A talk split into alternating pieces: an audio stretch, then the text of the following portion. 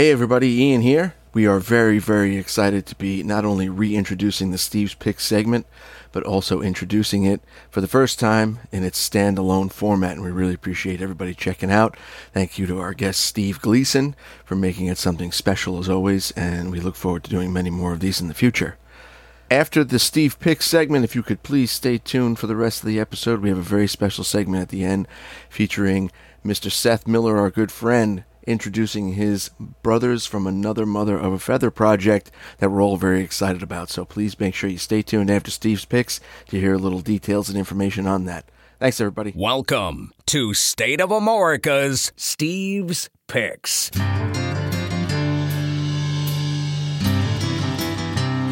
With special guest Steve Gleason.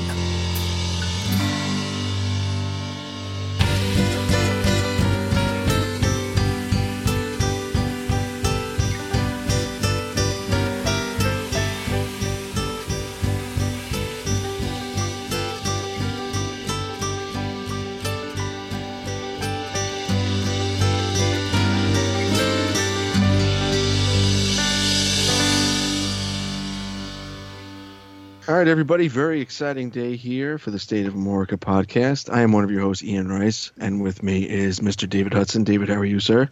Couldn't be better, Ian. How about yourself? Oh, I'm fantastic, man. We are reviving the Steve's Picks series with Mr. Steve Gleason. I'm very excited about this. It's going to be its own standalone venture.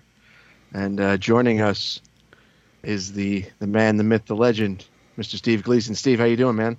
Gentlemen, how are you? It's been a while, but we're going to get this going. And actually, the first show that we're going to handle, we're doing in honor of the fact that it is the 25th anniversary of the Black Crowes performing on the Further Festival. They did that in the summer of '97.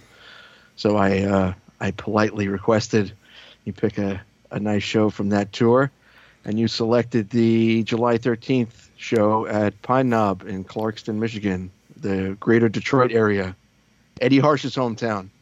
What made you pick this show? When I first looked at the set list on this one, I said, ah, "This is kind of kind of an odd pick, kind of an odd set list, to be honest with you." Uh, but li- listening to it is a completely different experience. So, uh, what is it that made you pick this show? Yeah, I think uh, you know, um, with the further festival, you get the shortened set, so it's kind of a little bit of a different experience.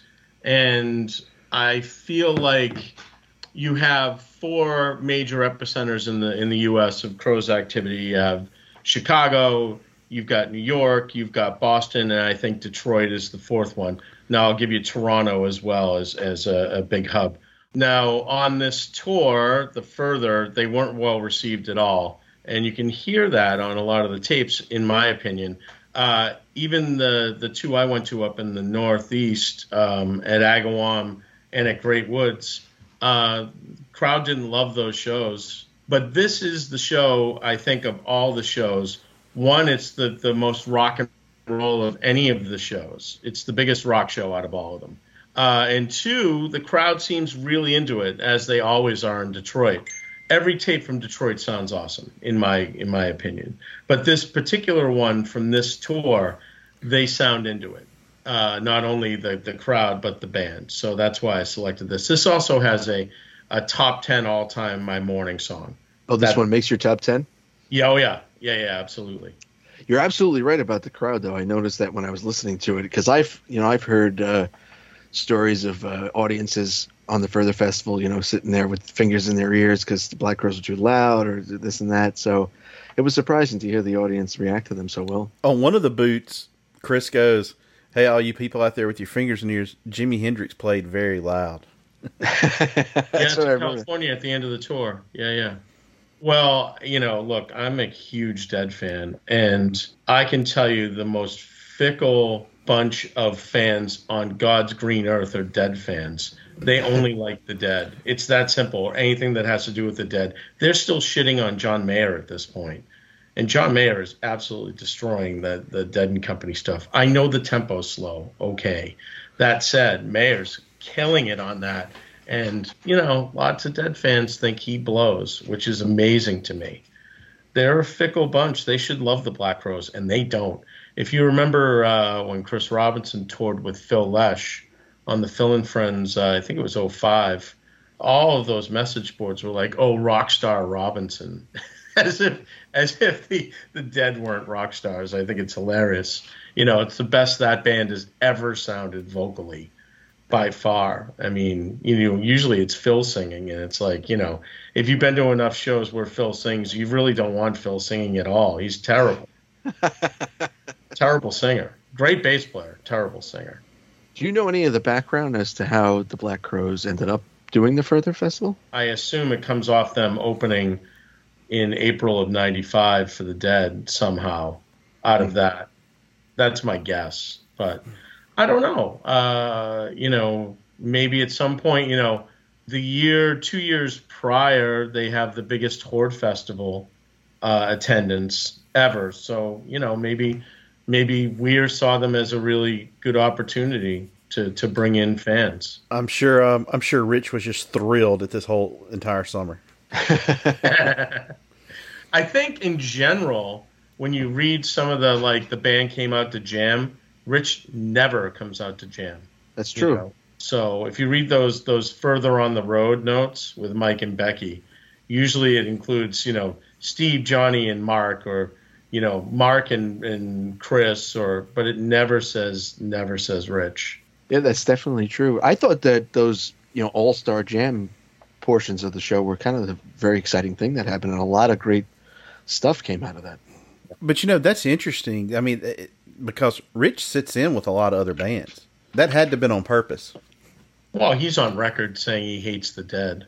he hated that direction. I mean, we've talked to Johnny Colt about his disdain for this kind of stuff, you know, and the direction. So I don't know. I think maybe a lot of the band weren't into the whole vibe of it either. You know? For a band that was kind of not unified in their enjoyment of this tour, seemingly, and a band that uh, you know, for by all accounts, was kind of splintering. They do turn in, you know, across the board. They turn in some really great sets. Oh yeah, I mean the band the band is firing on some of these. Uh, the Somerset, Wisconsin, Paint Nate and Dreams, and there's a video out there now. I think the Woman of the Free just put it out. It's been around for a little while, but they have a cleaned up version. It's great.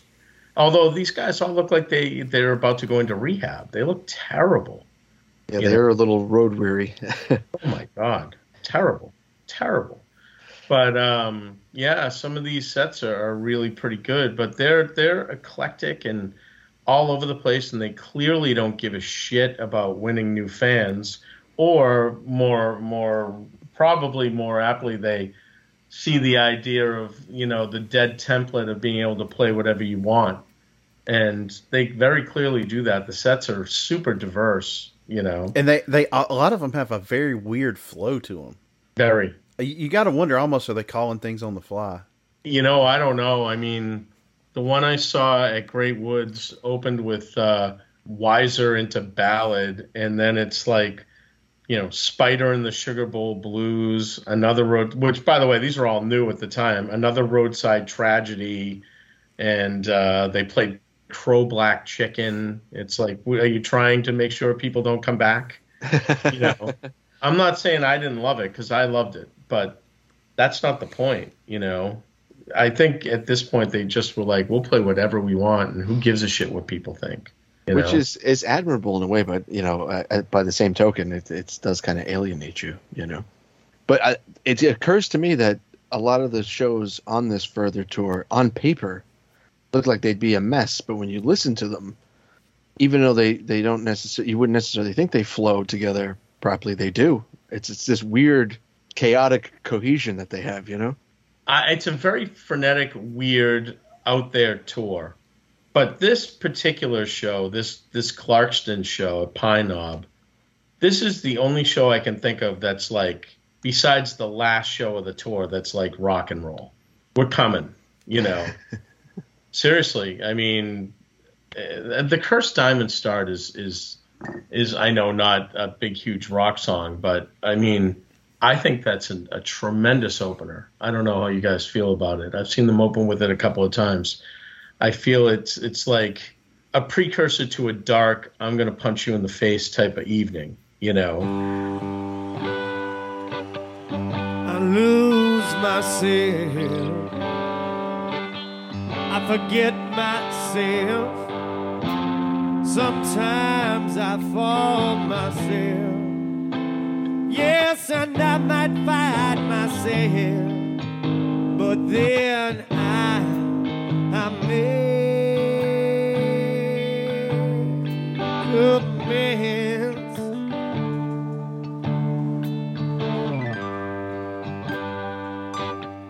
I freeze myself. I rain on myself. Okay, so I stone myself. And I might even find myself. But then again, what happens if I do? Yeah. So unzip my pride. Yeah, baby, open me up wide now so I can show this to you. I wanna shine for you. Babe, I wanna sparkle too. I tell you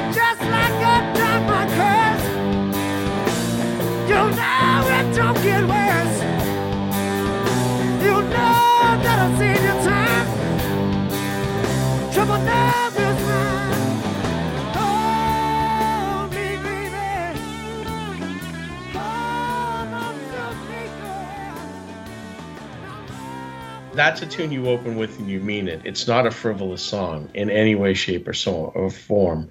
It's a song that has vibe and meaning, and uh, there's intent with it for the kind of night you're going to have.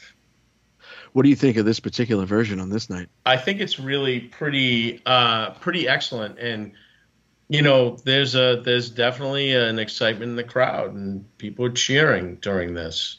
Yeah, I think the version's really really good. I think Steve Gorman in this song is just this whole night is really.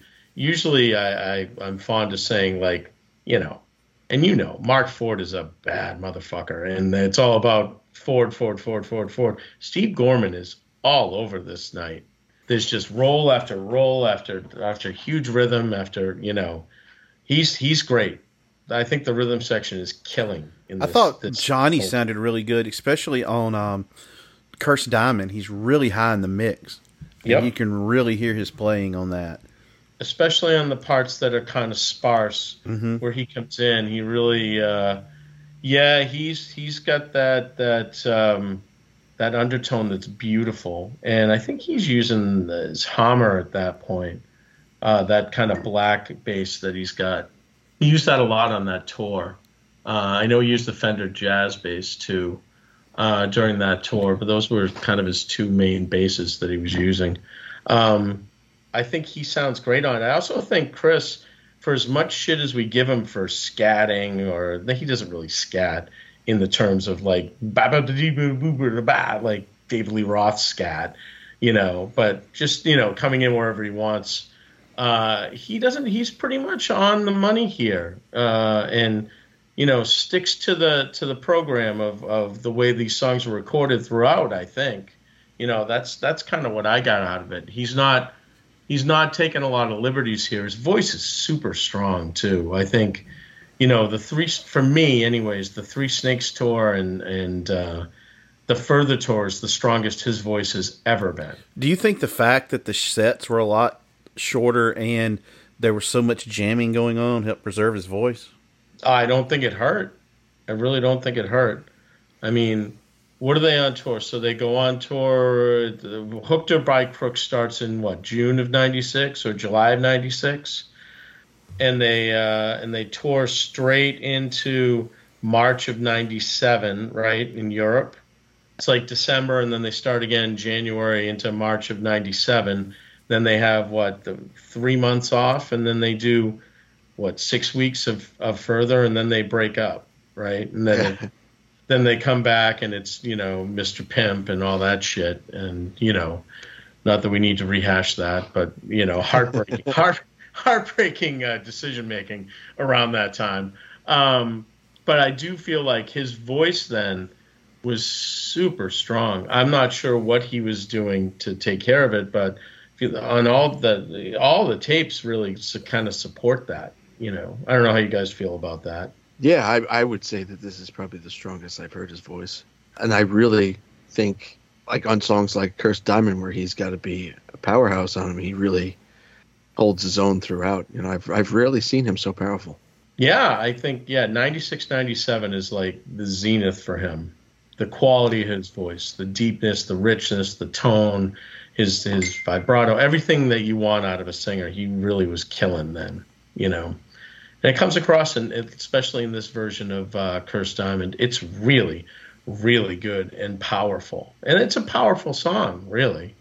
Absolutely. And then they kind of go into two songs back to back that are bookended by jams, and it's it's really really kind of a cool section of the show. But we'll, they start with the Hollow Day Jam, which I think really uh, is something pretty magical on this night.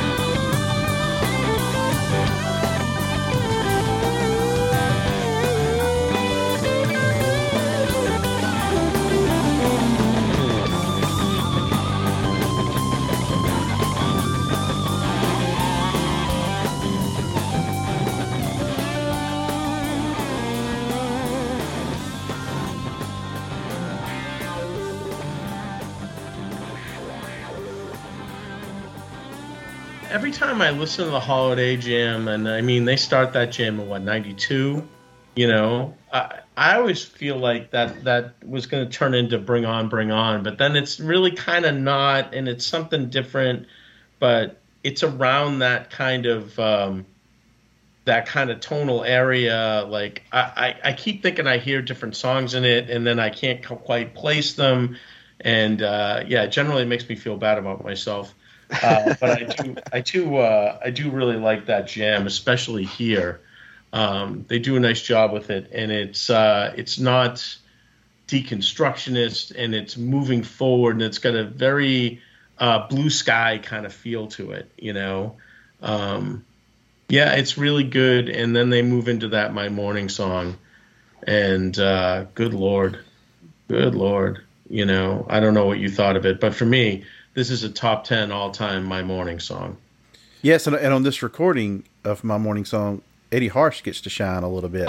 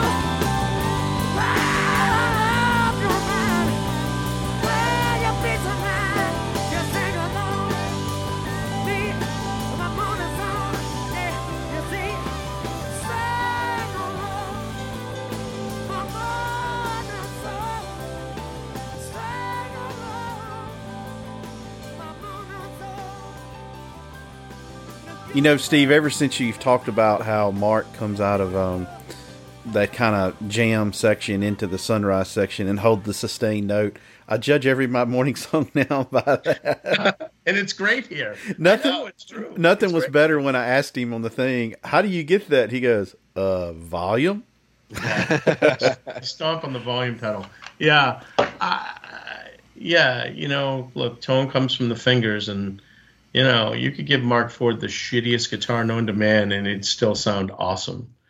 But that particular note, that that big note back in here, floats around so beautifully for about thirty seconds, and then winds into he plays a little little descending phrase off it, and. uh Oh God, it's good. And even even the uh, the middle jam is isn't uh, gratuitous and it's it's got movement and you can hear the crowd and and the build and yeah, it's a really really excellent version of my Morning Song. You know, yeah, the solos the solos tremendous too. I think Johnny's playing a phrase underneath it uh, at I, I think I noted it was like the the 350 mark. That's just wonderful underneath with Steve, and Steve hits so many rolls around the 550 mark in this.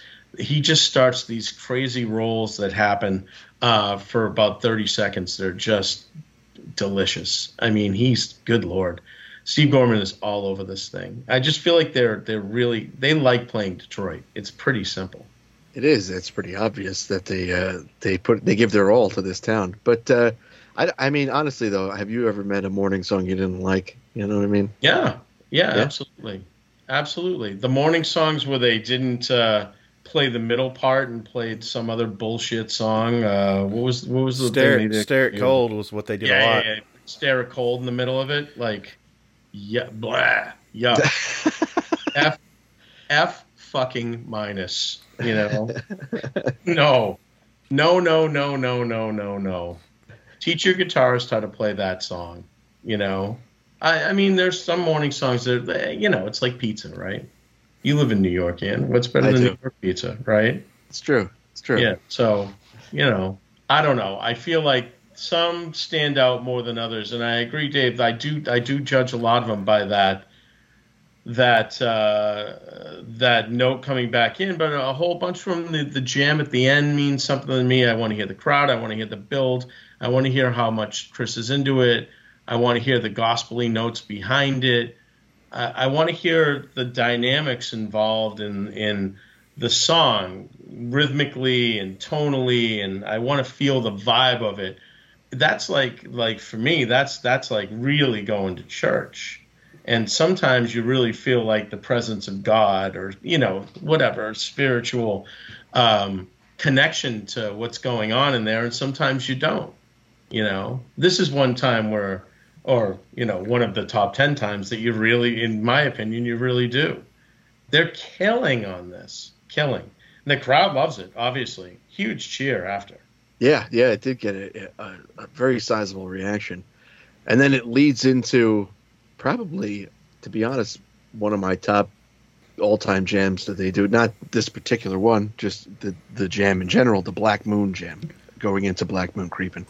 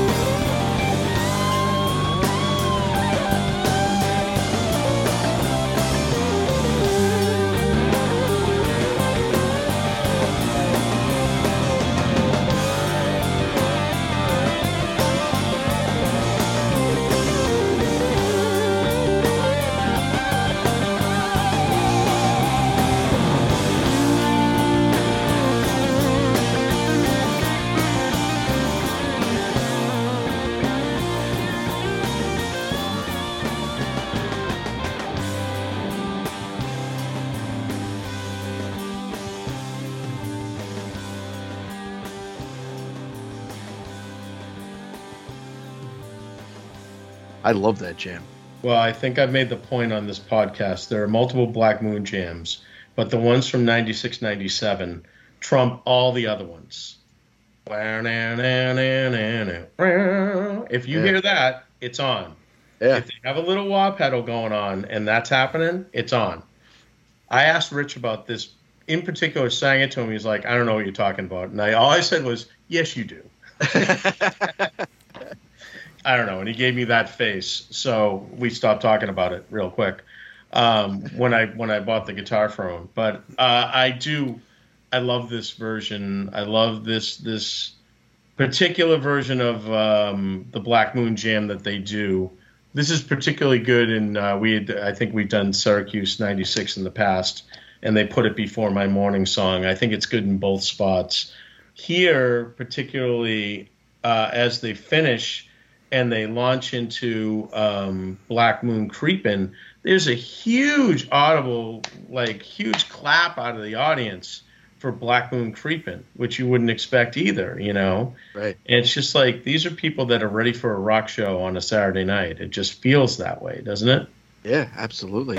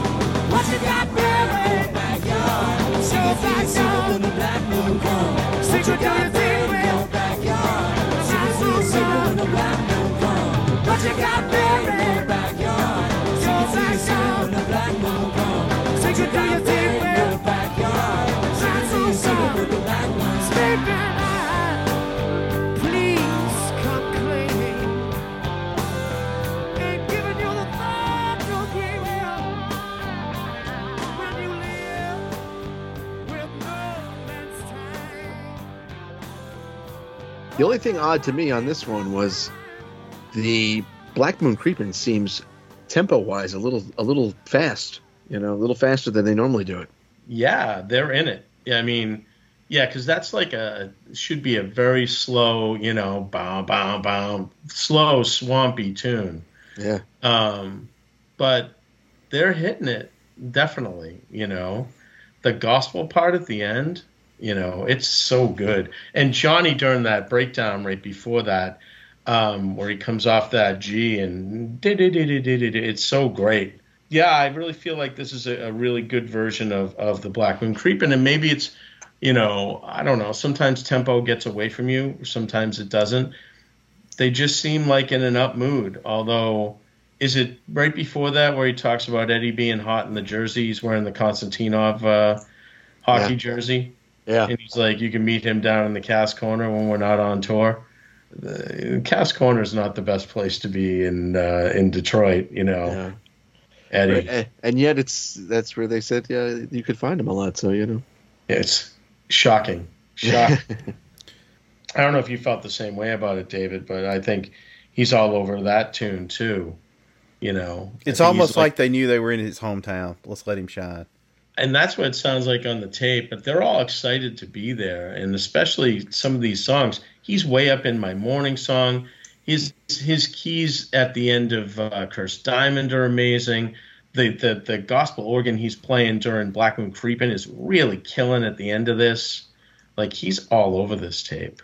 This isn't a, a just like oh my god it's Marc Ford kind of night. It's just not. You know Eddie Eddie Steve Johnny. They're really in my head, from my ears, they were really on fire this night. I would agree, but I, I would also I, I think universally the entire band kind of stepped it up for this one.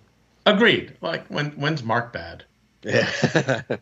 but uh, but then they they jump into they go into the hits almost. You know, they jump into Jealous Again next, which I thought was an interesting segue from Black Moon Creeping, and yet it works somehow.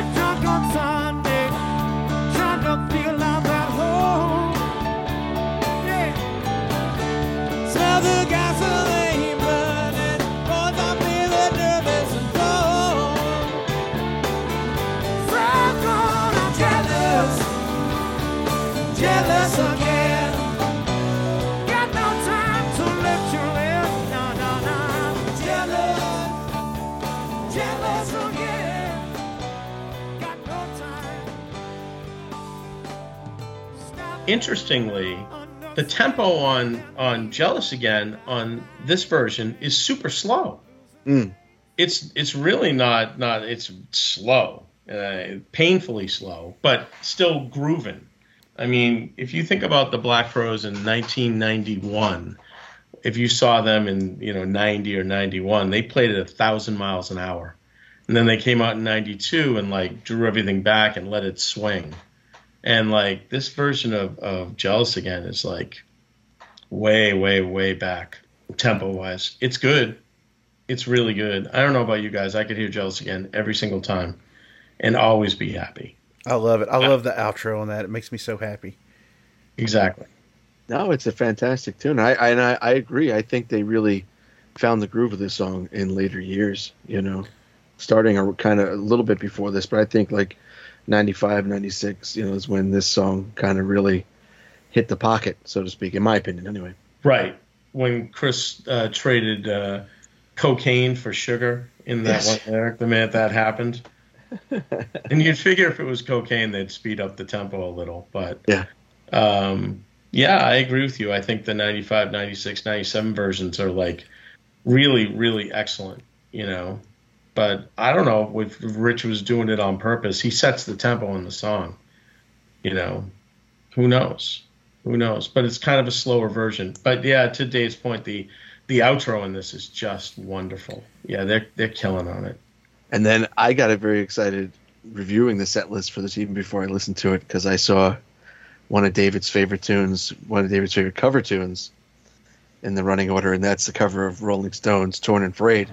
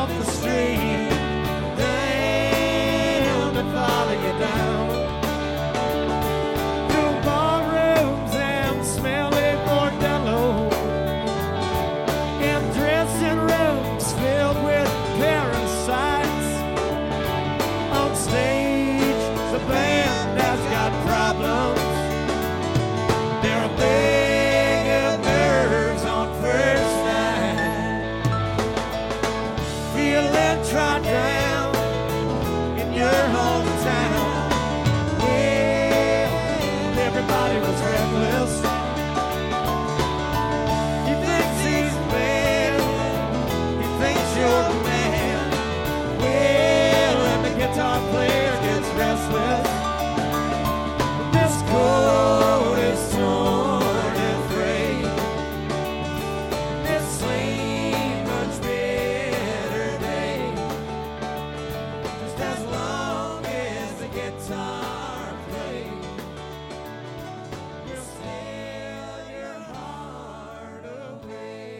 Never go wrong with this. It's my it's my favorite cover they do. This no sweet nothing. Yeah, I just that that opening chord progression that Rich plays is just it's so soothing to me, you know. And uh, this this is a good version of it, and this got busted out a lot around this time. It, it was played a lot during these festival shows, which uh, is not a bad thing. But uh, yeah, this is the song that made me fall in love with Exile on Main Street. On stage, the band has got problems. Right? How appropriate. Uh yeah, I don't I don't think they're playing it by accident, you know. Um I agree with you. This is like top 10 cover for me. I don't know, maybe 6. I don't know. I'm not sure what I'd put ahead of it. Maybe Big Time. Maybe. I think Willin is probably my favorite. You know, it's hard to get away from Willin as a cover, but I, I think Torn and Frayed is just um you're never going to go wrong. The Dead set, you know, the the Dead crowd should love this tune, but I think it, it works more in Detroit than anywhere else. I mean, I saw them do Happy at Great Woods, and it didn't go over that well. And I was thinking, like, really, Happy for God's sake, no. Um, I do think that this is one of those songs that that sets you apart. I know it's a three chord song, but it's like the hardest three chord song of all time because they switch constantly in it it's hard to remember where you are in that tune. uh, I've played it a couple of times. It's the first song I ever learned how to play all the way through. Yeah, it's fun, right? Yeah, it's it's quite a song, and I really think they do it justice. The harmonies are beautiful in it. I mean, you know, Rich is a pretty good harmony singer, all things considered. You know, I think, you know, the Mick Keith template is like the template to follow with this, right? Keith is an unbelievably good and underrated harmony singer. You watch like Texas 72 or something, and it's like, Jesus, listen to that. And it's mm. so good, you know. And I think Rich, for a whole bunch of years, hit that high harmony over Chris really well. This is one of those songs where it really comes across, and you don't notice it if you're not listening for it, but, you know, he's really good in it. And, uh, yeah, I think this is a tune that's indicative of where the band was at at the time. I mean, what do they have? What's this, the 13th? So they've got three weeks left. Yeah. I remember mid October was when uh, I saw the message, you know, Marc Ford out. So they don't have much time left at this point. Yeah, I think Torn and Frayed is an appropriate choice. But yeah, I, uh, I always, I, much like you guys, I always welcome the idea of Torn and Frayed. I mean, it's one of those songs that if they play it, it feels like a complete night. I would Yeah. I would agree. The, actually, the next spot in the set list is the only part of the of the running order that uh, that I kind of fall off a little bit, and it's it's it has nothing to do with you know being a too cool for the room uh, Black Crowes guy and not liking the big big hit. I just hearing "She Talks to Angels" pop up here just it's the only time it actually does seem disjointed to me, and it's it's played on an electric, which kind of uh, throws off the vibe for me a little bit too. Uh, what's what's your take on them doing that that tune here? That gets a huge cheer. Mm. And I just feel like I think they're trying to do the crowd a favor, I guess, you know, by throwing people a bone. By we're going to play some a bunch of popular songs.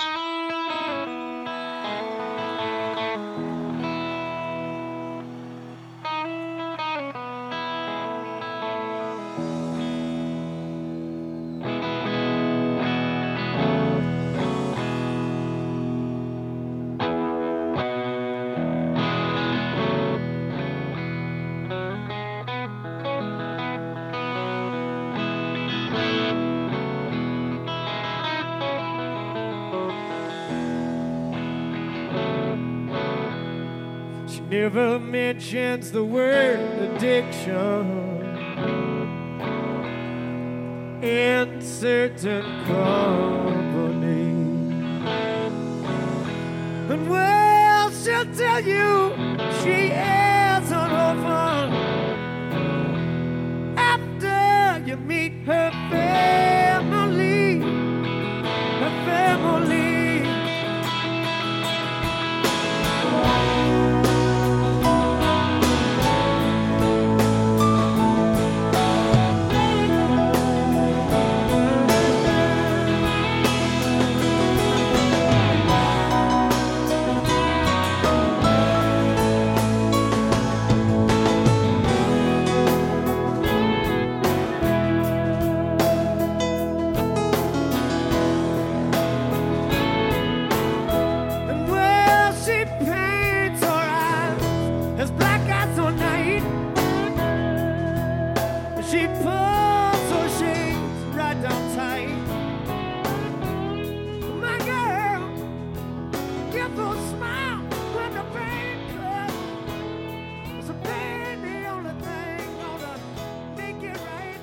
know, I don't I don't mind Angels. I really don't.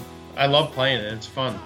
Uh, I again, you know, if I was there, I'd be like, okay, anything but hard to handle or Angels, and here it is. Okay, you know. Uh, so you we all have that list in our heads, right? Is there a no play for you? Thick and thin. Thick and thin, huh? Yeah. Interesting. I'm trying to think if I have one. I think my no play is She Talks to Angels, to be honest with you, and hard to handle. The two My big no hits play I know. I'm gonna say my my no play is anything off by your side. I'm just kidding. No, you're Uh, not. a little bit. You're not you're you're not making Steve from across the pond happy. That's okay. I, you Steves are supposed to stick together. Well, he's he's second place, Steve. Anyway, he's fine. I don't think he's far off. There's a lot of good songs on that record. But uh, I think the version of Angels is good. I do like the idea that they have some extra time, and then what do they do? They throw in a drug song.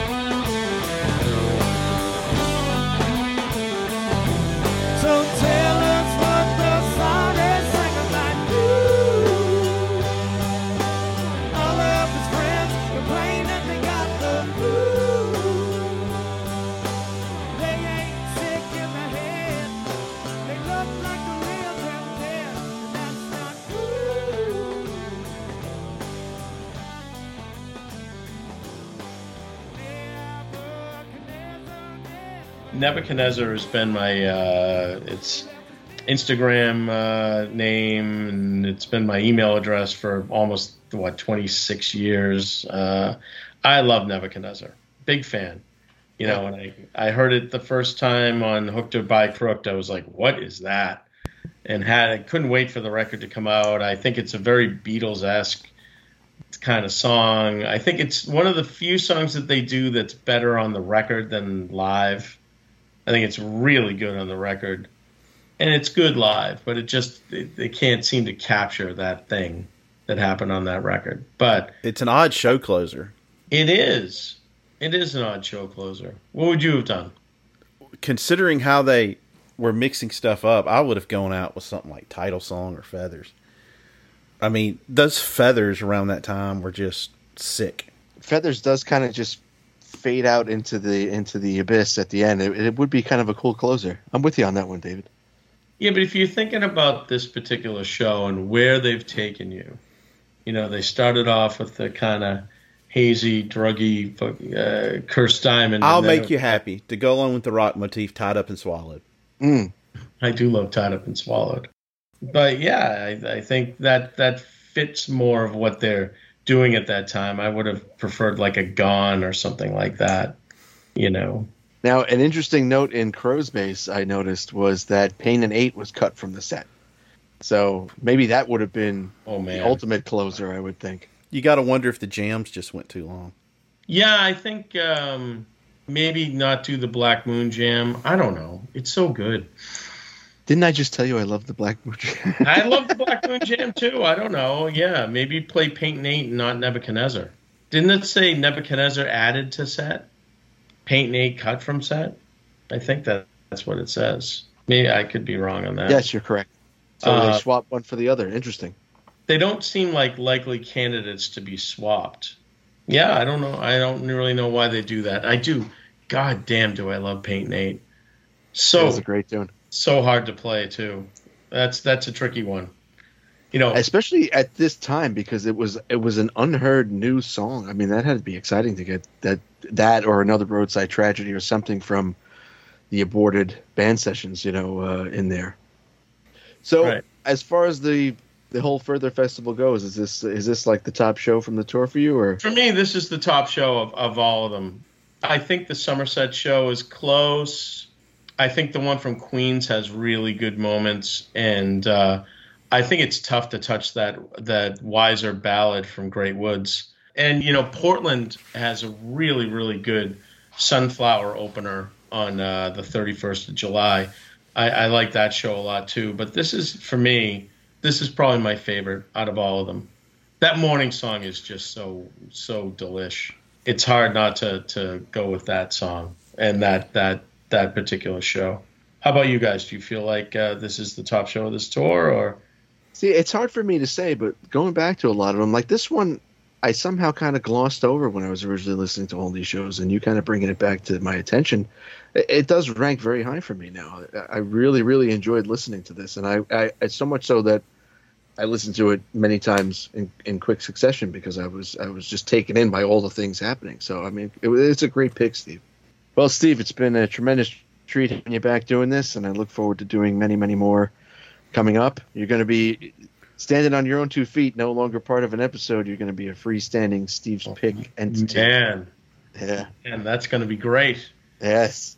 Next time we'll have to look at a, a, a Luther era show because I think we focused a great deal on the the Marc Ford era. Not that I, I am not always ready to talk about the Marc Ford era, but there there are some other you know some other good ones. And Paul Stacey's era, I think, it's criminally underrated. He was really really a good player.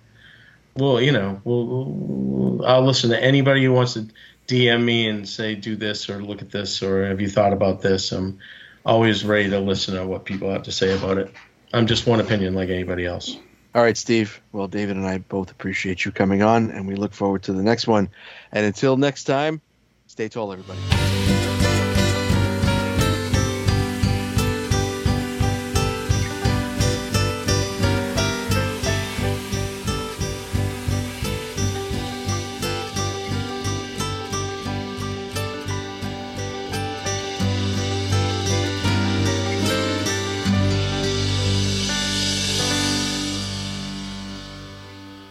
All right, everybody, welcome back to a special edition of the State of Amorica podcast. I'm very pleased to have with us Mr. Seth Miller, who you all certainly know by this point.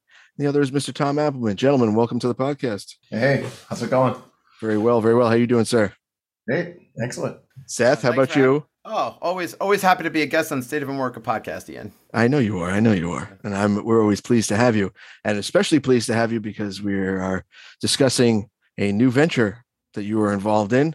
You were, of course, the leader of the Americans until very recently, and uh, that was the best Black Crowes tribute band that there ever was, in my opinion.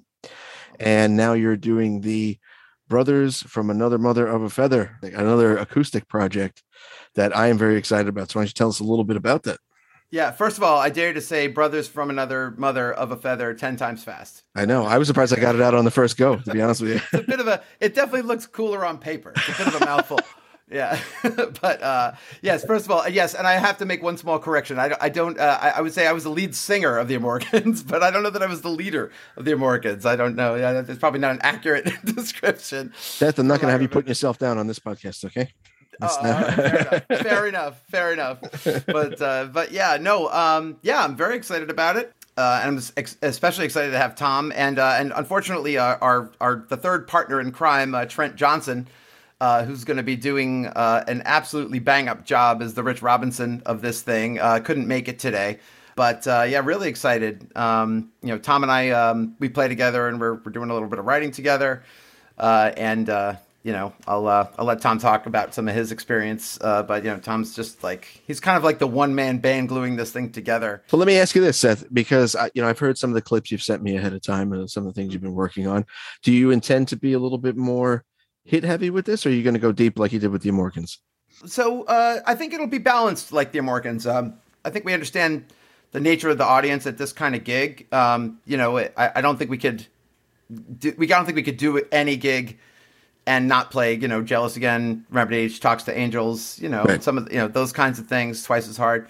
But you know, the the great thing about being in a Black Crowes tribute thing, uh, especially if you're playing for more than an hour, which we will be, we'll be playing like a full two hour set, um, is that you know the hits such as they are really only take up about forty five minutes Yeah. the set. So the rest is kind of wide open, and that's you know I don't you can't say that about too many other tribute things. And Tom, you know lots about that because uh, you're one of the things you're involved in, right? You guys. Uh, Oh yeah, yeah. Well, I mean, Dark Desert Eagles is an Eagles tribute band that tours the country, and we we have to take songs away. There's just so many hits with the Eagles. We're doing a two hour set, and it's we gotta we gotta taking things away. And plus, a lot of this eagle stuff is slow and kind of I don't know yawny after a while. so we try to bring in the Joe Walsh stuff and to, to rock out some more and have a more hard rock experience. So, but yeah, that is tough to figure out the set list and figure out the flow and to figure out you know how you're going to pace the set and things like that. And we took a lot of time doctoring that and figuring that out in that band. And we have a great product. We've we've been playing the same set for the last three years, but it wins every time. Everyone's on their feet at the end. and Everyone's loving it. So I, I can attest to that. I was at a Dark Desert Eagles show uh, last Saturday, and it was fantastic. Um, you know, it was great. Yeah, and they definitely do. It's, I love that they play the Joe Walsh stuff, and you know, I thought those shoes was. I, I don't know if I caught that last time, Tom. That was so good. Yeah, One of my favorite Eagles tunes, box. Yeah, Yeah. complete with the talk box and and and the guitar. Is it Chris? Is that the guitar player's name? Yeah, it's cool too. On that one, uh, Pat was telling me he like he heard like a little keyboard line in the back. He says, "Tom, why don't you play that on the upper register of the bass?" And so it like turned it into like this really intricate bass lines for me to play. It's wicked fun now. It's like instead of just going do do do do, I'm going do do do do do do do do do do. You know what I mean? Like these weird little accents on the high register. So I look forward to that one. That's definitely one of my favorites. It's really funky. It's really good. And Pat, you should, I guess just you know we might as well name drop. Uh, right? Yeah, Pat Badger, Pat Badger from Extreme, the band Extreme. He's the Yeah. Oh, he's the he's the front man man of Dark leader. Desert Eagles, right? He's the front man. So he usually plays bass in, in Extreme, but he's the uh, guitarist, singer for, he plays the role of Glenn Spry, which is Glenn Frey. oh, that's fantastic, man. And, uh, you know, and also Kevin Figueiredo, the drummer for Extreme, plays with us as well. From Very cool. Very like cool. half, half of Extreme is is with us, and you know, with that said, you know, we get we get a lot of groupies to the shows sometimes, like a lot of Extreme fans. I was actually at my first Extreme show after all these years. I went to see Extreme last Friday, and uh, I knew so many people in the audience. It was really cool. I was like running into people and running into little gr- girls, and uh, yeah, my uh, my girlfriend wasn't that happy. At some point. aren't, you, aren't you Randy Budweiser? yeah, I know. I didn't have my wig on, so yeah. Yeah, yeah. It was Let me tell you, man, Gary Cherone, very underrated vocalist. So, Oh, uh, absolutely. Gary sounds. I honestly think Chris Cornell stole from Gary Cherone. I was listening to him the other day. I felt like, man, Chris Cornell, I think, may have stolen something from Gary Cherone. I don't know. Ooh. We're gonna a have to- similar timbre, you know? We're gonna know, have, we're gonna have to put you in with Mr. David Hudson, who is known as Hot Take Hudson for the for those who don't know. So- no, but uh, I no, I agree. Uh, very similar, you know, cadence and, and delivery. I I, that's, I never would have thought of that, but now that you mention it, yeah, I could see that. So, Oh, Tom, yeah. let me ask you because you know I know everything there is to know about Seth because he'll freely tell me anytime. but uh, you know, and uh, our listeners, he has quickly become a favorite guest. But let me tell me a little bit more about your background and how you met up with Seth and, and got this whole thing going. Well, I mean, I met Seth. I think through a through joint like you. Seth was coming to some of my tribute shows. I do some tribute shows at um at Mm. Berklee College of Music. I, I did a Stevie Wonder tribute. That's the first time I saw you. Yeah, great job, Tom. So good. That was a fun time. And then and I think we then we did another club show, and then you came down then for your birthday. I think it was your birthday or something. it was something. my birthday. Exactly. we Exactly. started meeting up then, and then I started doing this every Wednesday in Boston. We do this uh this the band's called Great Blue Whale, and we play every Wednesday, like just blues, old school soul, 70s stuff. And uh, Seth has been coming down to sing with us, and so you know we got to know each other through that. And then you know during the pandemic, you know we were kind of bored, so I was I'd be throwing out tracks to friends, and I'm like, you want to collaborate on some stuff? You want to write some stuff? Here's here's a keyboard track and a bass track, and make some lyrics, make some melodies, you know. And and so Seth went to, went to town on. it. He went. He, did a phenomenal job and I couldn't believe the product that came out of it. I was really excited. So ever since then we've been kind of in touch and writing and getting together on a, on a routine basis and really fun stuff. And I, for me as a songwriter, I've been sing, singing and songwriting for the last 12, 10 to 12 years. And, you know, doing it myself is fun. You know, I can, I'm a multi instrumentalist. I can do it all, but, you know, bouncing ideas off someone else is just so much more gratifying. And there's way more depth to the songs and the, the music. So I'm, I'm psyched about this new project for sure. Me too. Have the same sensibilities about it, like you know, totally willing to throw something out, can take a note from each other. You know, it's all that. And, and we have similar interests too. We love the Chili Peppers. We love the Black Crowes. We love Steely Dan. We love all the Stevie Wonder stuff. It's like Yeah. there's a lot of great influences that we all really connect on. So That's great. And then, of course, there is a third member who unfortunately couldn't join us today. and That's Mr. Trent Johnson. Now, I know Trent. I met him down at the Americans gig in Atlanta, Seth. Yeah. And uh, how did he? How did he? co- Yes. and how did he come into the fold? Because he does some fantastic stuff on Instagram under the moniker Black Crowes Guitar, and uh, you know, putting up some stuff. And uh, you know, how did you get him involved? Yeah, so so I'm sorry he couldn't join us today. He had another commitment, but um, yeah. So um, I you know I'd followed uh, Trent's Instagram account from way before. You know that's how you know, and I had no idea that he even lived in Georgia uh, until um, we announced our shows last May or whatever it was that we announced it that we were going to be down there. And uh, he's like, "Oh, I'll definitely be there." you know, I was like, "I was like, I hope you do. I hope you will be there, and then you should sit in with us." And he was like a little shy about it. Didn't, you know, wasn't quite sure.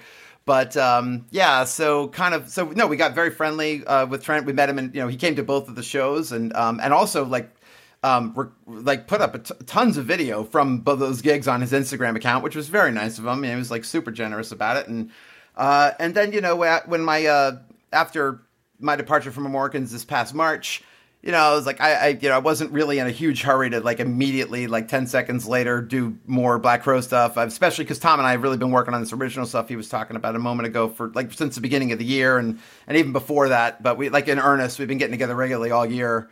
Um, and so that's kind of really been where the focus is. But, um, but you know, Trent put up a, he put, I want to say maybe like in the middle of June, put up a new recording of him playing something, you know, so, something that I was like, oh man, that sounds great. And I was like, you know, I've been long enough that I was like, ah, oh, the kind of place we could play down there. I wonder if Trent's into this. Like, oh, just like, I was like, so I sent him a message. I was like, hey, give me a call when you get a chance. We played phone tag for like the better part of three weeks. Just, you know, we're both really busy. Just finally connected, and and I said, hey, man, if I could put it together, and you know, over at Rosati's, because you know, when I, you know, when I talked to the. It, I talked to the owner there who booked us, and he basically told me that like if I ever wanted to come back there with any project to call him, you know. Um, so uh, and I said, you know, if I could book us a gig at Rosati's, and since he lives down that way, it's like, do you think you know you'd be uh, you want to like maybe do like a Brothers of a Feather kind of thing? And he said, I was really hoping that you were going to ask me that when I when you when I when I saw you call, I was like, all right, cool, man. I was like, let's like kick a set, you know, like let's just make a list of songs that we that we think would work separately and see what they look like and and then it was like that's cool. So then I don't know. Then we're into sort of like July, and um, and uh, and then he sent me a couple of tracks. He just sat down one take with the microphone on with his guitar, and he sent me. I think it was Jealous and Nonfiction or something like that. You know, it's definitely nonfiction. Maybe Thorn. And uh, I was like, man, this sounds good. Like this really sounds good. I was like, all right, like let me. Let me call Matt Rosati's up and see what's up, you know. And so, long story short, yeah, that's kind of how it came together. And then, um, and you know, I just felt like we could have done it just the two of us, but I just, you know, I know, you know, Tom, you know, Tom and I, you know, Tom used to always joke around, be, you know, like when he would like introduce me to people that I hadn't met, he'd be like, "Oh, it's in this band that I wish I was in," you know, like, like Morgans. I was like, I wonder, you know, see if this works. You know, talk to Tom, and he's like, "Yeah, I would totally be into it if you know we just find a cal- I mean, Tom. Tom gigs a lot. You know, it's like let's see if we can find a place on the calendar that makes sense, and it just all happened to fall together. And um, I just feel like with Tom's vocals, and especially he can play keys and bass and guitar, just you know, it's like like I said, he's like a one man band. Just you know, our ability to kind of play you know a good chunk of stuff from the catalog um, by somebody else who's also a fan. Yeah, so that's kind of how it came together, and um, and now yeah, we're just uh, yeah, I think we I think we got our set list pretty well nailed down for this uh, this gig coming up. I'll be honest with you. When I, when you when you left the Amoricans, I had the thought in my head, I said, you know, I really wish Seth would continue on doing this because it's a shame you wouldn't be singing those songs as regularly. And this is kind of I thought of the same thing myself. So I'm really excited to see uh, see you putting something like this together. I think it's going to be a real treat for anybody that gets to see it. So, uh, what do you think people should know about this uh, this new venture that you're doing? about uh, brothers of another brothers from another. I can't even say it. If the Brothers guy in the Mother. band can't say the name, I know. I'm still, I'm still getting some. I'm still getting the. I need some more reps. You know. Uh, yeah. yeah. It's brand new. It couldn't be more new than it is. Yeah. Uh, brothers from another mother of a feather. Um, a lot of articles in there, but uh, uh, so no, I mean it's going to be. You know, we're going to play. Sure, of course, we're going to play the hits, like I said, but we're gonna, we're definitely going to, we're, we're going pretty deep. We'll play some um, some favorite album tracks, some unreleased stuff, some stuff that I, you know, I'm really excited. There's probably five or six songs that uh, weren't in the Amoricans repertoire when I left that I'm really looking forward to to singing. Some things I unfortunately, you know, we probably would have gotten eventually, but uh, didn't get to. And uh, we don't have too much in the way of the social media and stuff set up yet, but we do have an Instagram account. Which uh, is uh, so it's Instagram.com slash uh, BFAMOAF. So brothers from another mother of a feather. You're getting it. You're getting it down. M O A BFA MOAF. Yeah, there you go. so uh, yeah, just got that started. We'll be adding some more clips and stuff like that. We got a few, got a couple things up there. I think we got a little bit of Thorn, Angels, Jealous, and um, it'll come to mind. I don't know, but uh, yeah, we'll. I know I'm we sure did a we'll- wiser time. I know, I That's I- right, right, right. remember Wiser. That's right. Yes, thank you. Yeah, and Tom sounds great singing. That is so much fun to play on piano. Oh man, I love that. Oh, that must have been great. You sound awesome singing it too, Tom. I can't. Yeah, yeah. Tom and I, we, we like singing together. We do it a lot. Yeah. Good harmony. Yeah. I really want to encourage everybody to check this out and please follow them on Instagram. And, and then as they get more social media platforms up and running, please do follow them there. And uh, we will certainly keep people abreast of any and all performances that you'll be doing. I was wondering if I might take the liberty, we didn't discuss this beforehand, but I was hoping maybe we could play a clip at the end of the episode here of something you've been working on. Oh, for sure. Yeah, absolutely. Yeah, we've been uh, since we don't uh, live in the same town. We've been doing recording as kind of like a virtual rehearsal thing, and so we've got plenty. Um, yeah, we'll uh, maybe try and give you a little, like a little medley of uh, of a bunch of things or something like that, or whatever you like. Yeah. Well, really I good. definitely, definitely appreciate you guys coming on to uh, talk about this a little bit, and we will certainly have you back on after the first gig there. Do a little recap, see what's happening, see how it went. I really appreciate you having us. Thanks again. All right, and uh, we will see everybody next time. And here's a little medley from the Brothers from Another Mother of a Feather project.